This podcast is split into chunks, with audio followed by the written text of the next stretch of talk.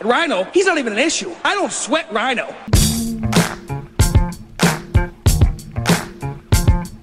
Rhino's got him set up on the rope right here.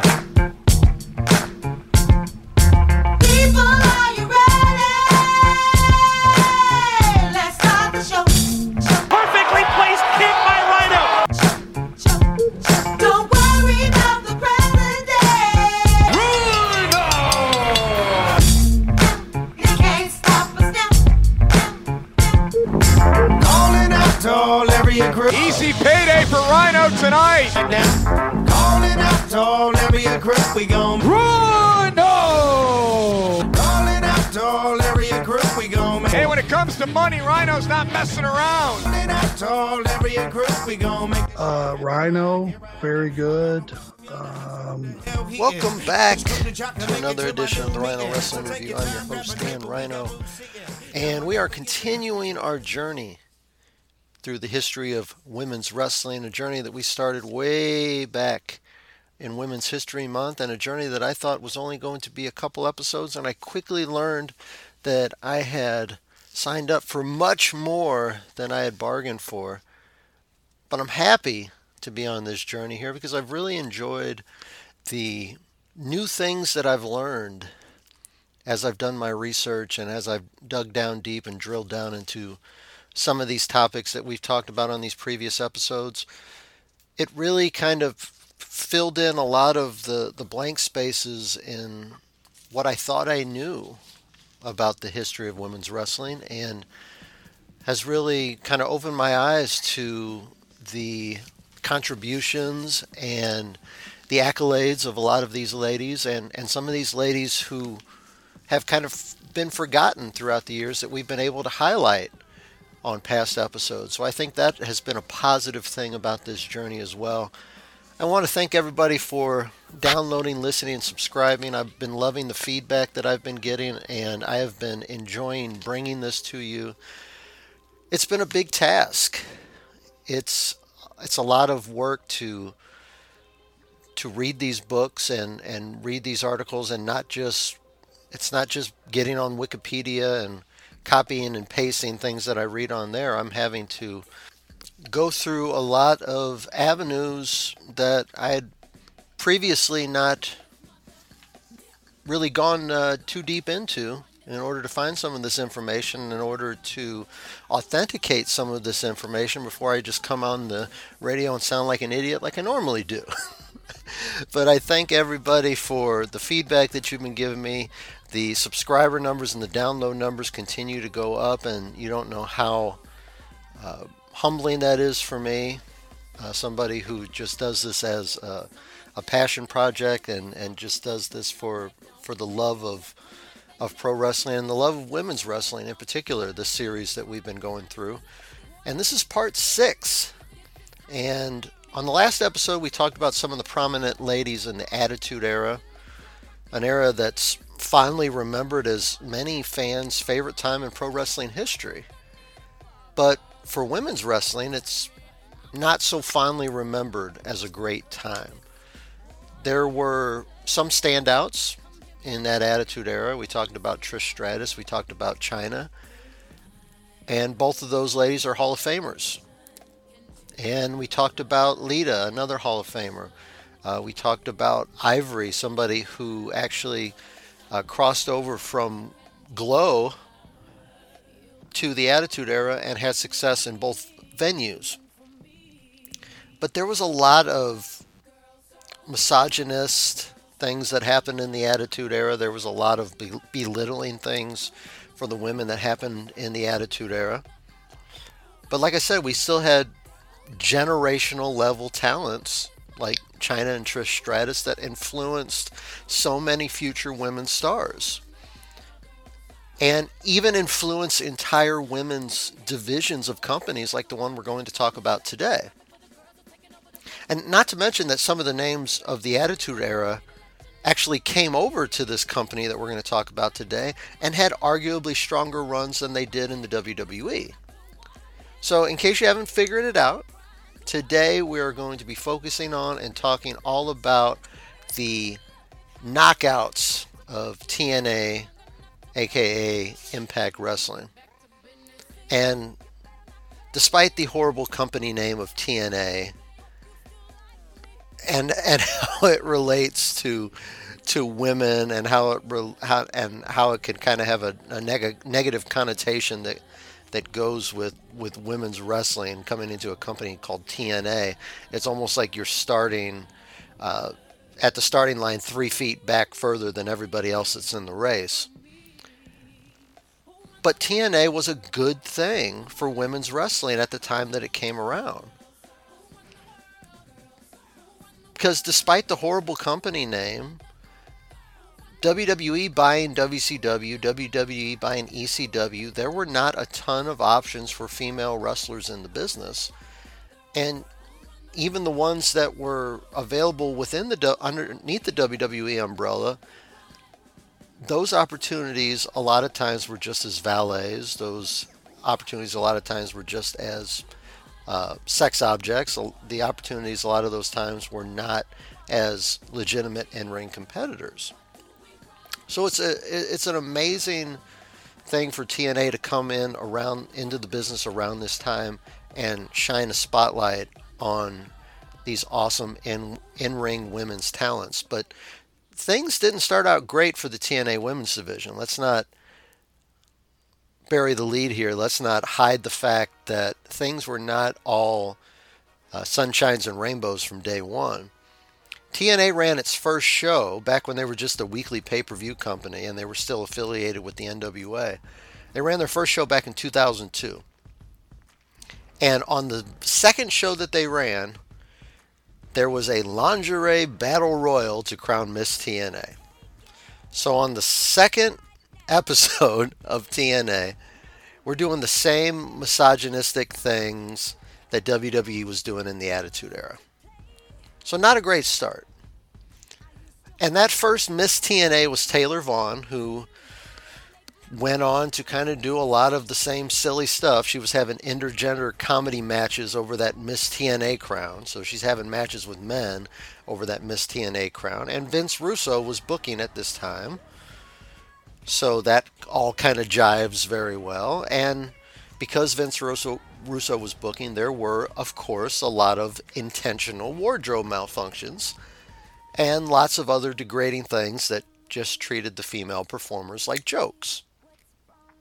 And it was during this time that uh, a lady that you might remember from the previous episode when we were talking about Wendi Richter and the women in the WWF at the time, Leilani Kai was the NWA Women's Champion. And Leilani Kai came from that old school of women wanting to get in the ring and have knockdown drag out fights and put on a good show. So Leilani Kai was very uncomfortable with how the women were presented in TNA and didn't want to defend her title there because of like I said, the Vince Russo presentation of the women that he had carried over from the Attitude Era. So that title was was taken away from Leilani Kai. But over a five year period, I guess from 2002 to 2007, TNA had slowly grown their women's roster with legitimate talents from both the WWF as well as the independent circuit. And this is how the Knockouts division was born. And on October 14th, 2007, there was a 10 woman gauntlet match to crown the first TNA Knockouts champion. And that first champion is the first woman that we're going to highlight today, and that's Gail Kim. And Gail Kim started training with Ron Hutchinson. We mentioned him on the Trish Stratus Attitude Era episodes, the same guy that trained Trish Stratus. And Gail Kim got started with Ron Hutchinson in about 2000. And Ron Hutchinson said that Gail was among the fastest students, male or female, to graduate from his school. And Gail Kim started traveling all over Canada for various indie promotions, and for a while she was even wrestling under a mask. And it was around this time that Gail started sending in tapes to WWE. And in 2002, just actually a little less than two years after she had started her training, Gail Kim signed a developmental deal with WWE. And just a year after signing that developmental deal in 2003, in her WWE television debut, Gail Kim won a battle royal to win the vacant WWF Women's title. But unfortunately, Gail had a very short title reign. Then she missed a bunch of time with a broken collarbone, and then was told in 2004 that WWE was taking the women's division in a new direction, which we later know would become the Divas era, which we're going to talk just briefly about, but that's going to be its own episode in the future. So, when the Divas era started coming around, in ring competitors and talent who was, of course, beautiful, but was more there to be an in ring wrestler and performer, like Gail Kim, were kind of pushed to the to the back burner. So Gail leaves WWE in 2004 and works all over the world before eventually signing with TNA in 2005. And she signed with TNA even though the company didn't have a credible women's division at the time. Because as I mentioned earlier, Gail wasn't crowned the first TNA Knockouts champion until two years later in 2007. So Gail in 2005 was used kind of that in, in that initial role that Lita was that Lita filled in WWF. She was a manager. She was a valet. Occasionally, she'd get involved and hit a Hurricane Hurricanrana off the top rope, uh, off on one of the men or something like that. But like I said, a couple years later, things changed on October 14th, 2007.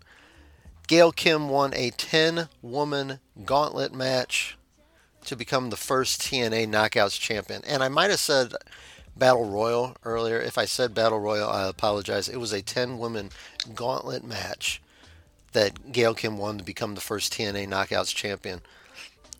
And this led to her feud that would become one of the most positively reflected upon feuds in women's wrestling history. And that being someone that we're going to talk about in a second. And the second woman that we're going to highlight today, and that be that being uh, Gail Kim's feud versus Awesome Kong. And Kim and Kong even main evented TNA Impact in early 2008, which was, I believe, the first time that the women had main evented a TNA show. And on that show, Awesome Kong would beat Gail Kim for the TNA Knockouts title.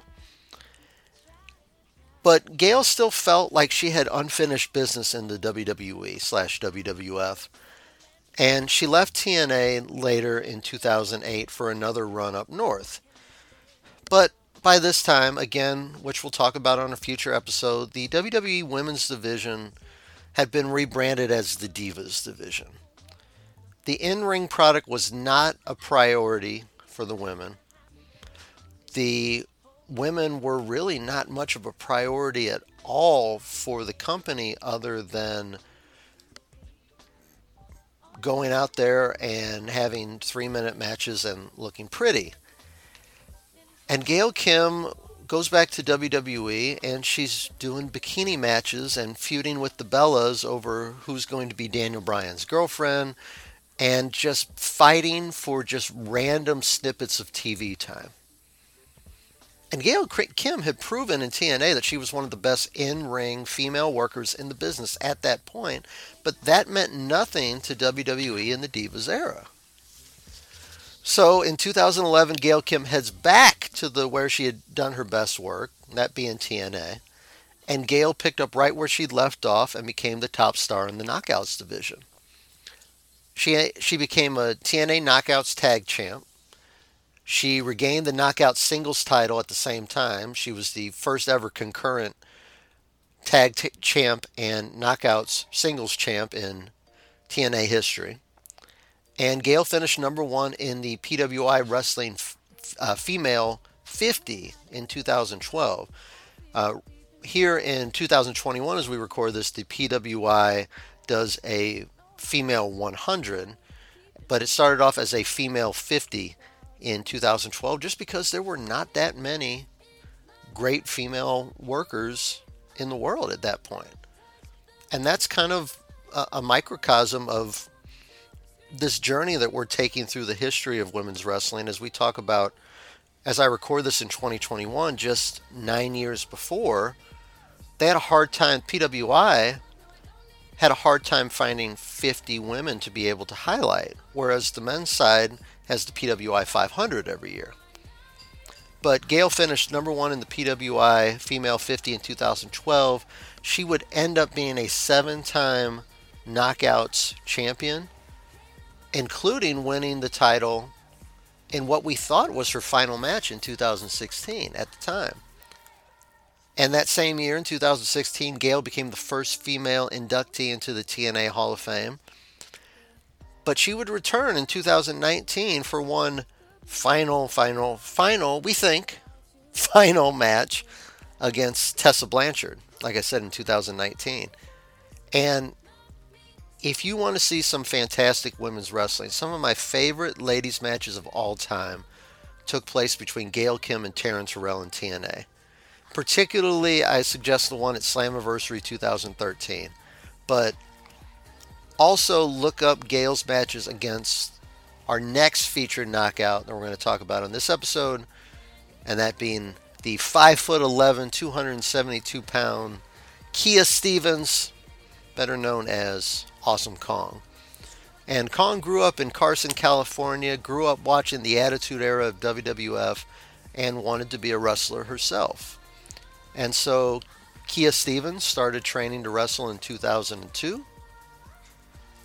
And she quickly got noticed by Japanese scouts who were obsessed with her size, obsessed with her look. And Kia moved to Japan and began training at the All Japan Women's Dojo. And as a tribute to Japanese female wrestling legend Aja Kong, who we saw in some of the early AEW events, and for a lot of people, that was their first exposure to Aja Kong. Kia Stevens was given the name Amazing Kong, and that would later become the name that we know her better by, that being changed to Awesome Kong. But Kong had runs in All Japan, and then in back here in the states, she had runs in Shimmer and Ring of Honor. But her most memorable, memorable run started in October 2007 when she debuted as Awesome Kong in TNA. And Kong came in and immediately had this uncontrollable chemistry with Gail Kim. And she challenged for Gail Kim's title and won the Knockouts title just four months after her debut. And this started a period of several months where Awesome Kong just destroyed the Knockouts division. So Kong does an open challenge, and uh, she does this angle where she is offering anybody in the any fan in the crowd 25 grand if they could beat her. And Taylor Wilde accepted the challenge. Taylor Wilde, somebody who's uh, still active in, in Impact in, in 2021.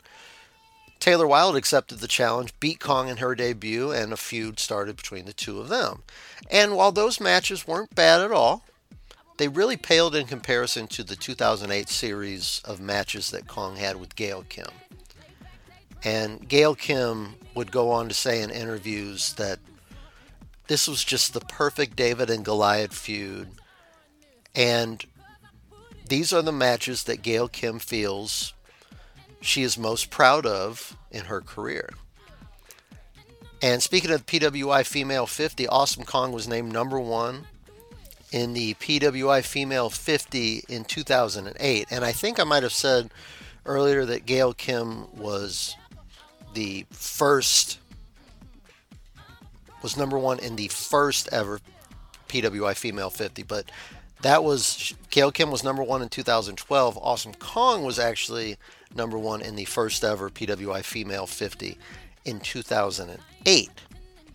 So, quite an honor for Awesome Kong. She won the Knockouts title twice, she won the Knockouts tag title as well. But a lot of people know Kong and her TNA run best for a backstage inc- incident she had in 2010. And 2010 was when Hulk Hogan and Eric Bischoff joined the company and brought in all their buddies to get jobs, which explains why the Nasty Boys were still on TV in 2010. But probably the most egregious hire was Hulk's friend Bubba the Love Sponge, the Tampa radio personality who became a backstage interviewer for TNA. And Bubba had made his fame on being a, a shock jock and saying controversial things. And he made inappropriate comments on Twitter about the victims of the horrible earthquake in Haiti that year. And Kong was not having any of it. Uh, Kong had raised thousands of dollars for earthquake relief in Haiti. And when she found out about Bubba's comment, she punched Bubba straight in the face. And this actually made Kong very popular backstage.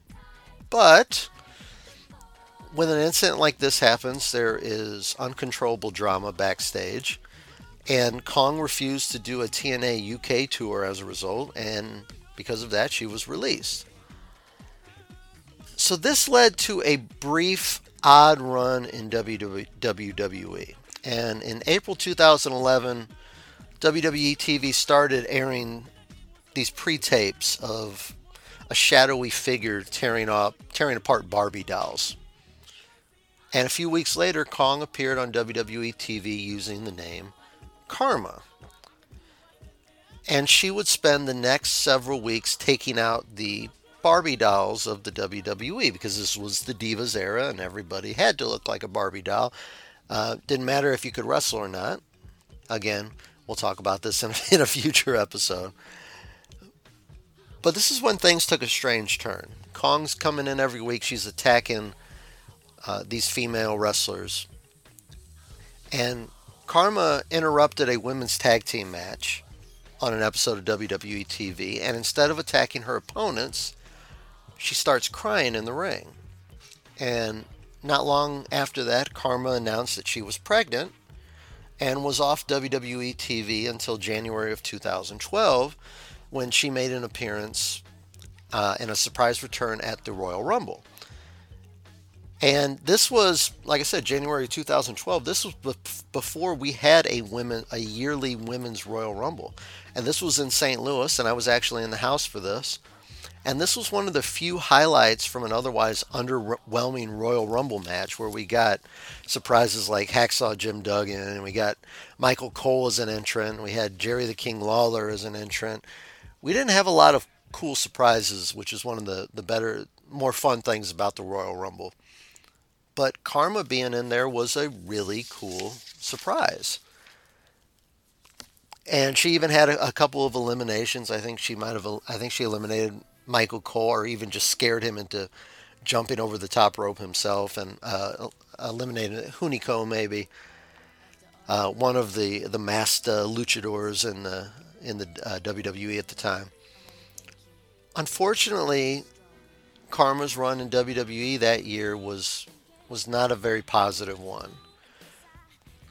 The the pregnancy that had put her out of action the year before uh, Karma had ended up losing the baby that she was carrying.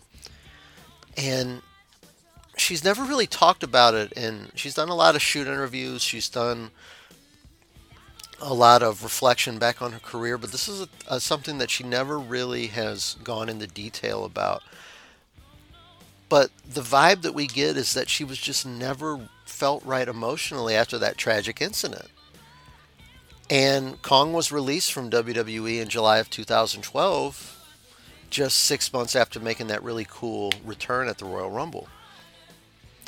But Kong spends the next few years on the independent circuit, but then she goes back to TNA in 2015 to work a program with Jessicka Havok.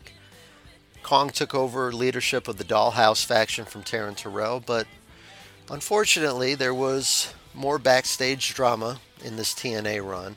This time it was not with Bubba the Love, Love Sponge. This time it, there was an altercation with Reby Hardy, where Kong allegedly uh, allegedly got physical with Reby Hardy backstage. And unlike the Bubba the Love Sponge incident that actually made her a lot of friends backstage, this one made her a lot of enemies. And Kong was released from TNA in early 2016. But wrestling did not end on a bad note for Kong. We had some cool things that happened here at the, toward the end of her career. She would go on, which we we briefly talked about on the previous episode where we talked about Glow, the gorgeous ladies of wrestling.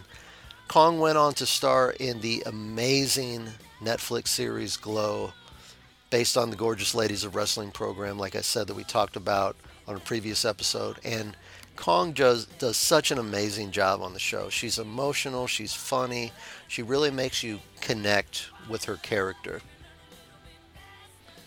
But she will probably be remembered most for her, for lack of a better word, awesome run with Gail Kim, which Dave Meltzer called, quote, the best women's program in years, and TNA got lots of mileage out of it. They had well worked wrestling matches at a standard well above what WWE women were doing at the time, end quote.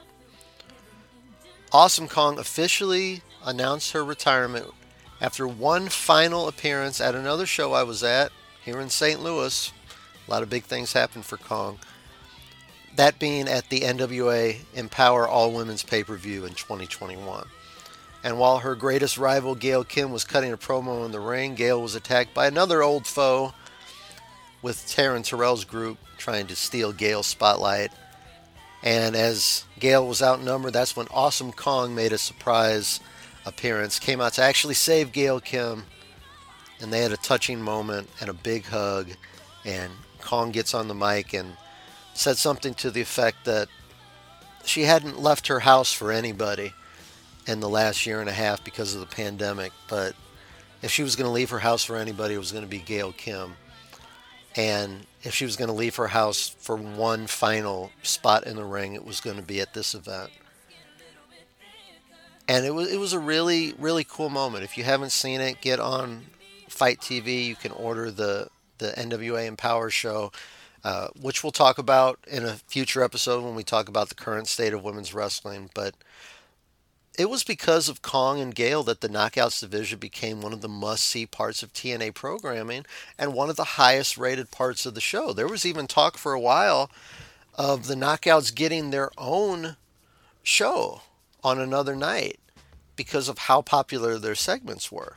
And some of the big names during this run were Angelina Love and Velvet Sky. They made up the Beautiful People. Uh, Roxxi Laveaux, Tara, also known as uh, Victoria in the WWE, Traci Brooks, ODB, Madison Rayne, Hamada, Sarita, uh, Daffney, who recently passed away, had a, a, a really good run post WCW in TNA.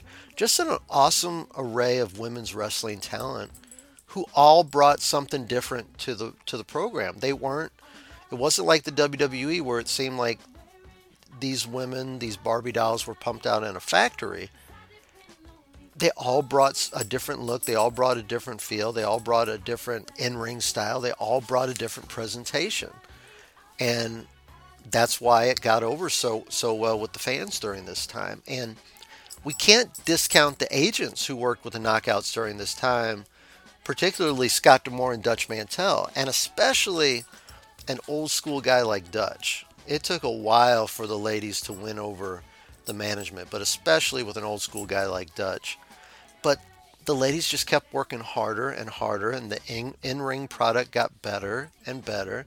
And they had the, the in ring talent, but also the, the sex appeal to keep the fans' interest.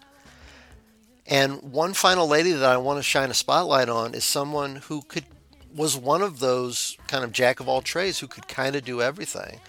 She had the look, she had the charisma, she had the in-ring ability, and after an excellent run in WWE, which we briefly touched on uh, when we talked about the Attitude Era and, and Trish Stratus in particularly,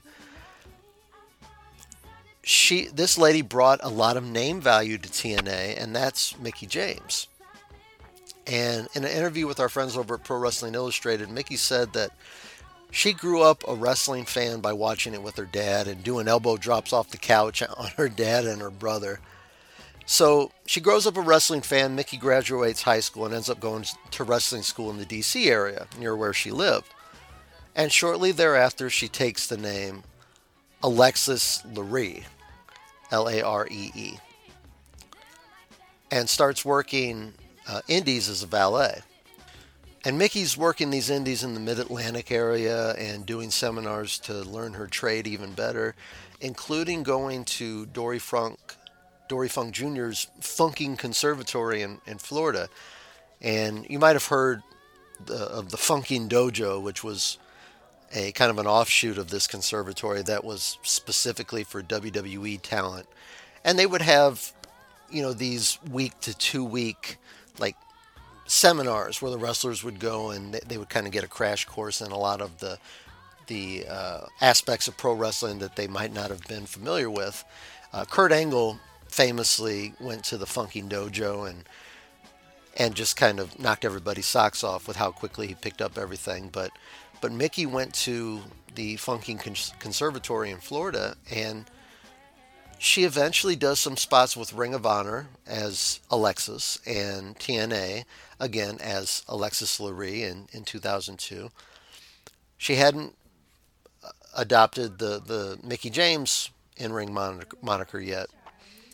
But she signs a WWE developmental deal in 2003. And Mickie spends a couple of years in OVW, which was in Louisville. It was developmental for WWE at the time before getting called up in October of 2005. And this kicks off her amazing feud with Trish Stratus, which again we talked about briefly in the in a previous episode.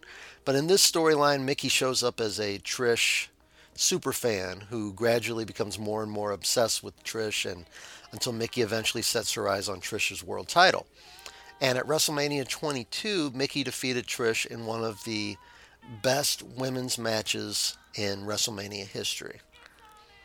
Uh, Mickie had an excellent five year run in WWE. She was a five time women's champion. She was a uh, Divas champ as well.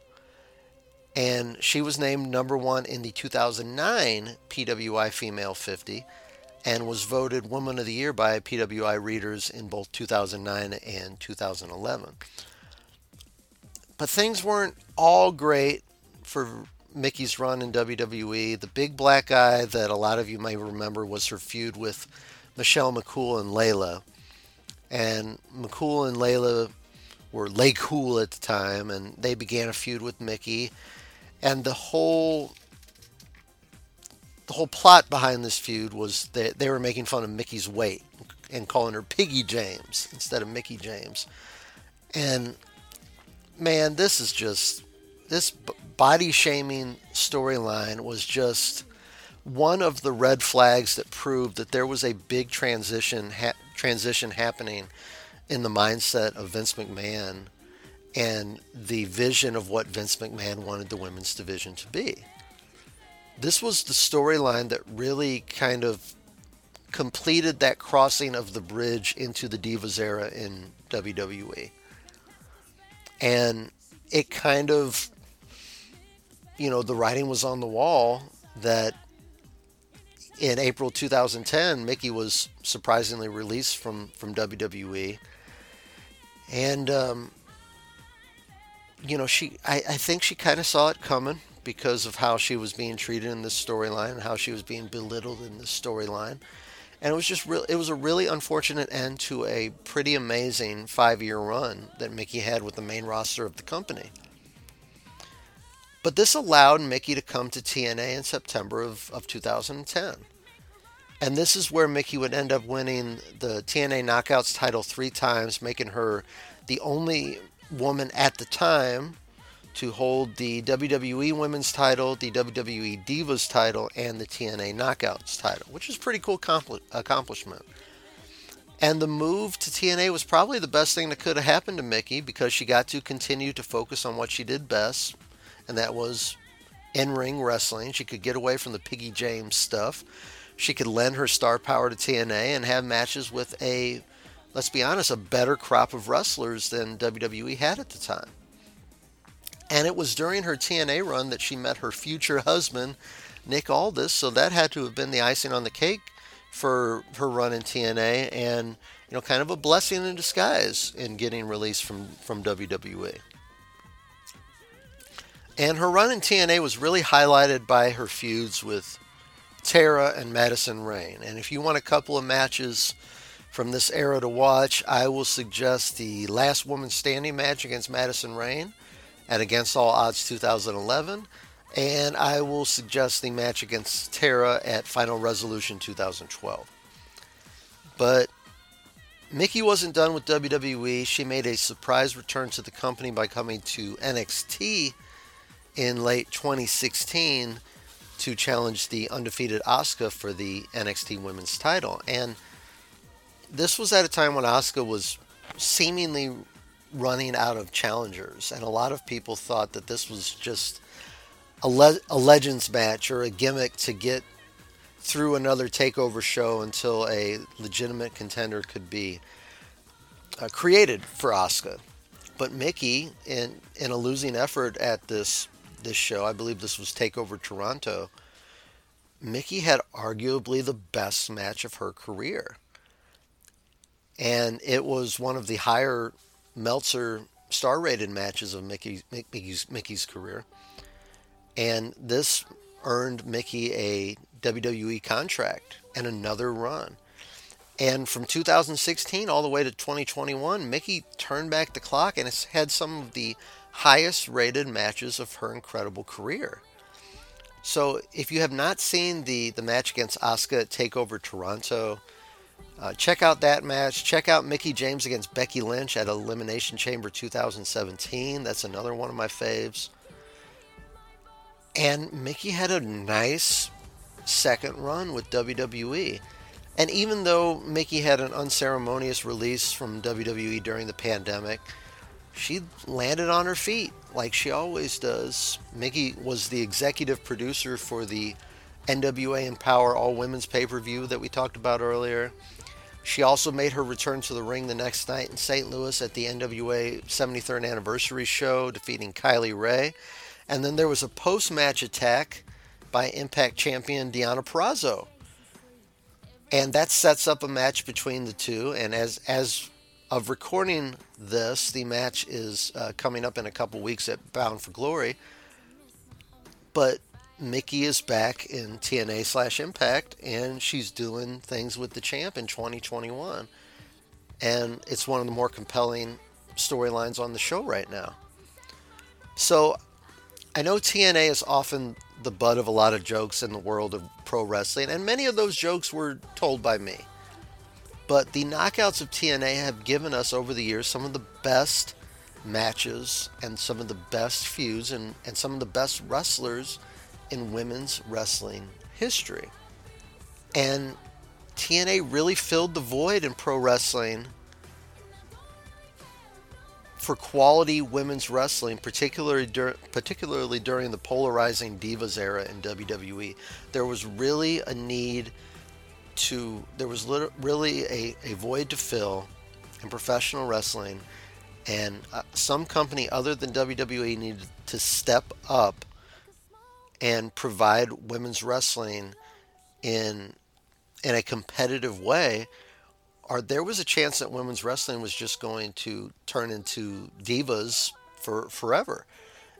And we might not have ever gotten if if TNA hadn't stepped in and prolonged uh, the possibility of, of, of women as quality in-ring competitors, we may have never gotten to the point where we've got women main eventing WrestleManias like we've seen and we're going to talk about on future episodes. But that is discussion is going to have to wait for another episode, like the discussion about the Divas era. And that's going to end this episode of the Rhino Wrestling Review. Again, thank you for your kind words. Thank you for the emails, rhino wrestling review at gmail.com. Uh, if you have a question, if you have a comment, I will uh, definitely respond to you or respond to all the emails. Uh, you can also follow me on Twitter at Dan Rhino. You can follow the show on Twitter at Rhino underscore wrestling. So give us both a follow. A lot of times it's the same stuff, but we really appreciate uh, you pumping our numbers up a little bit more. Uh, you can find this show on any podcast platform. So whether it be Apple, Google, Spotify, iHeartRadio, Stitcher, whatever podcast platform you're listening on, if you can't find it, you're not trying very hard. Uh, and thank you for spreading the word. Thank you for telling. Uh, I noticed the Facebook numbers are, are clicking up as well. Uh, we don't do a whole lot on Facebook other than post about new shows, but we appreciate the love.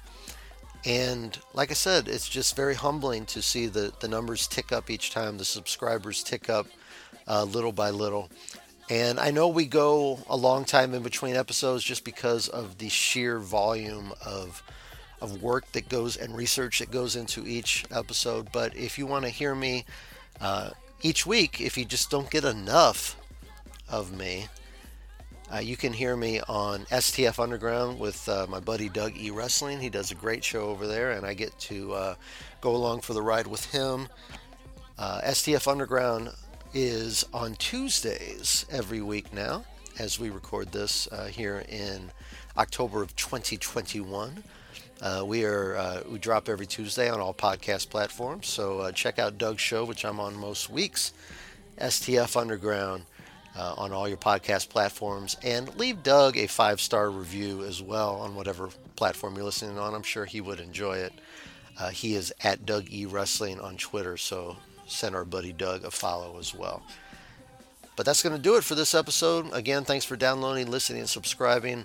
We will be back whenever we get around to it with episode 7 and we're going to be talking about the very polarizing divas era of WWE on the next episode of the Rhino Wrestling Review. Until then, be good to each other, wear your mask, and don't kick out of each other's finishers. See ya! Hey, it's the R to the Y, N to the O. On the block like a tortoise moving slow. On the block like a baker, cause I'm picking up my dough. And when I'm in the booth, like I'm cooking.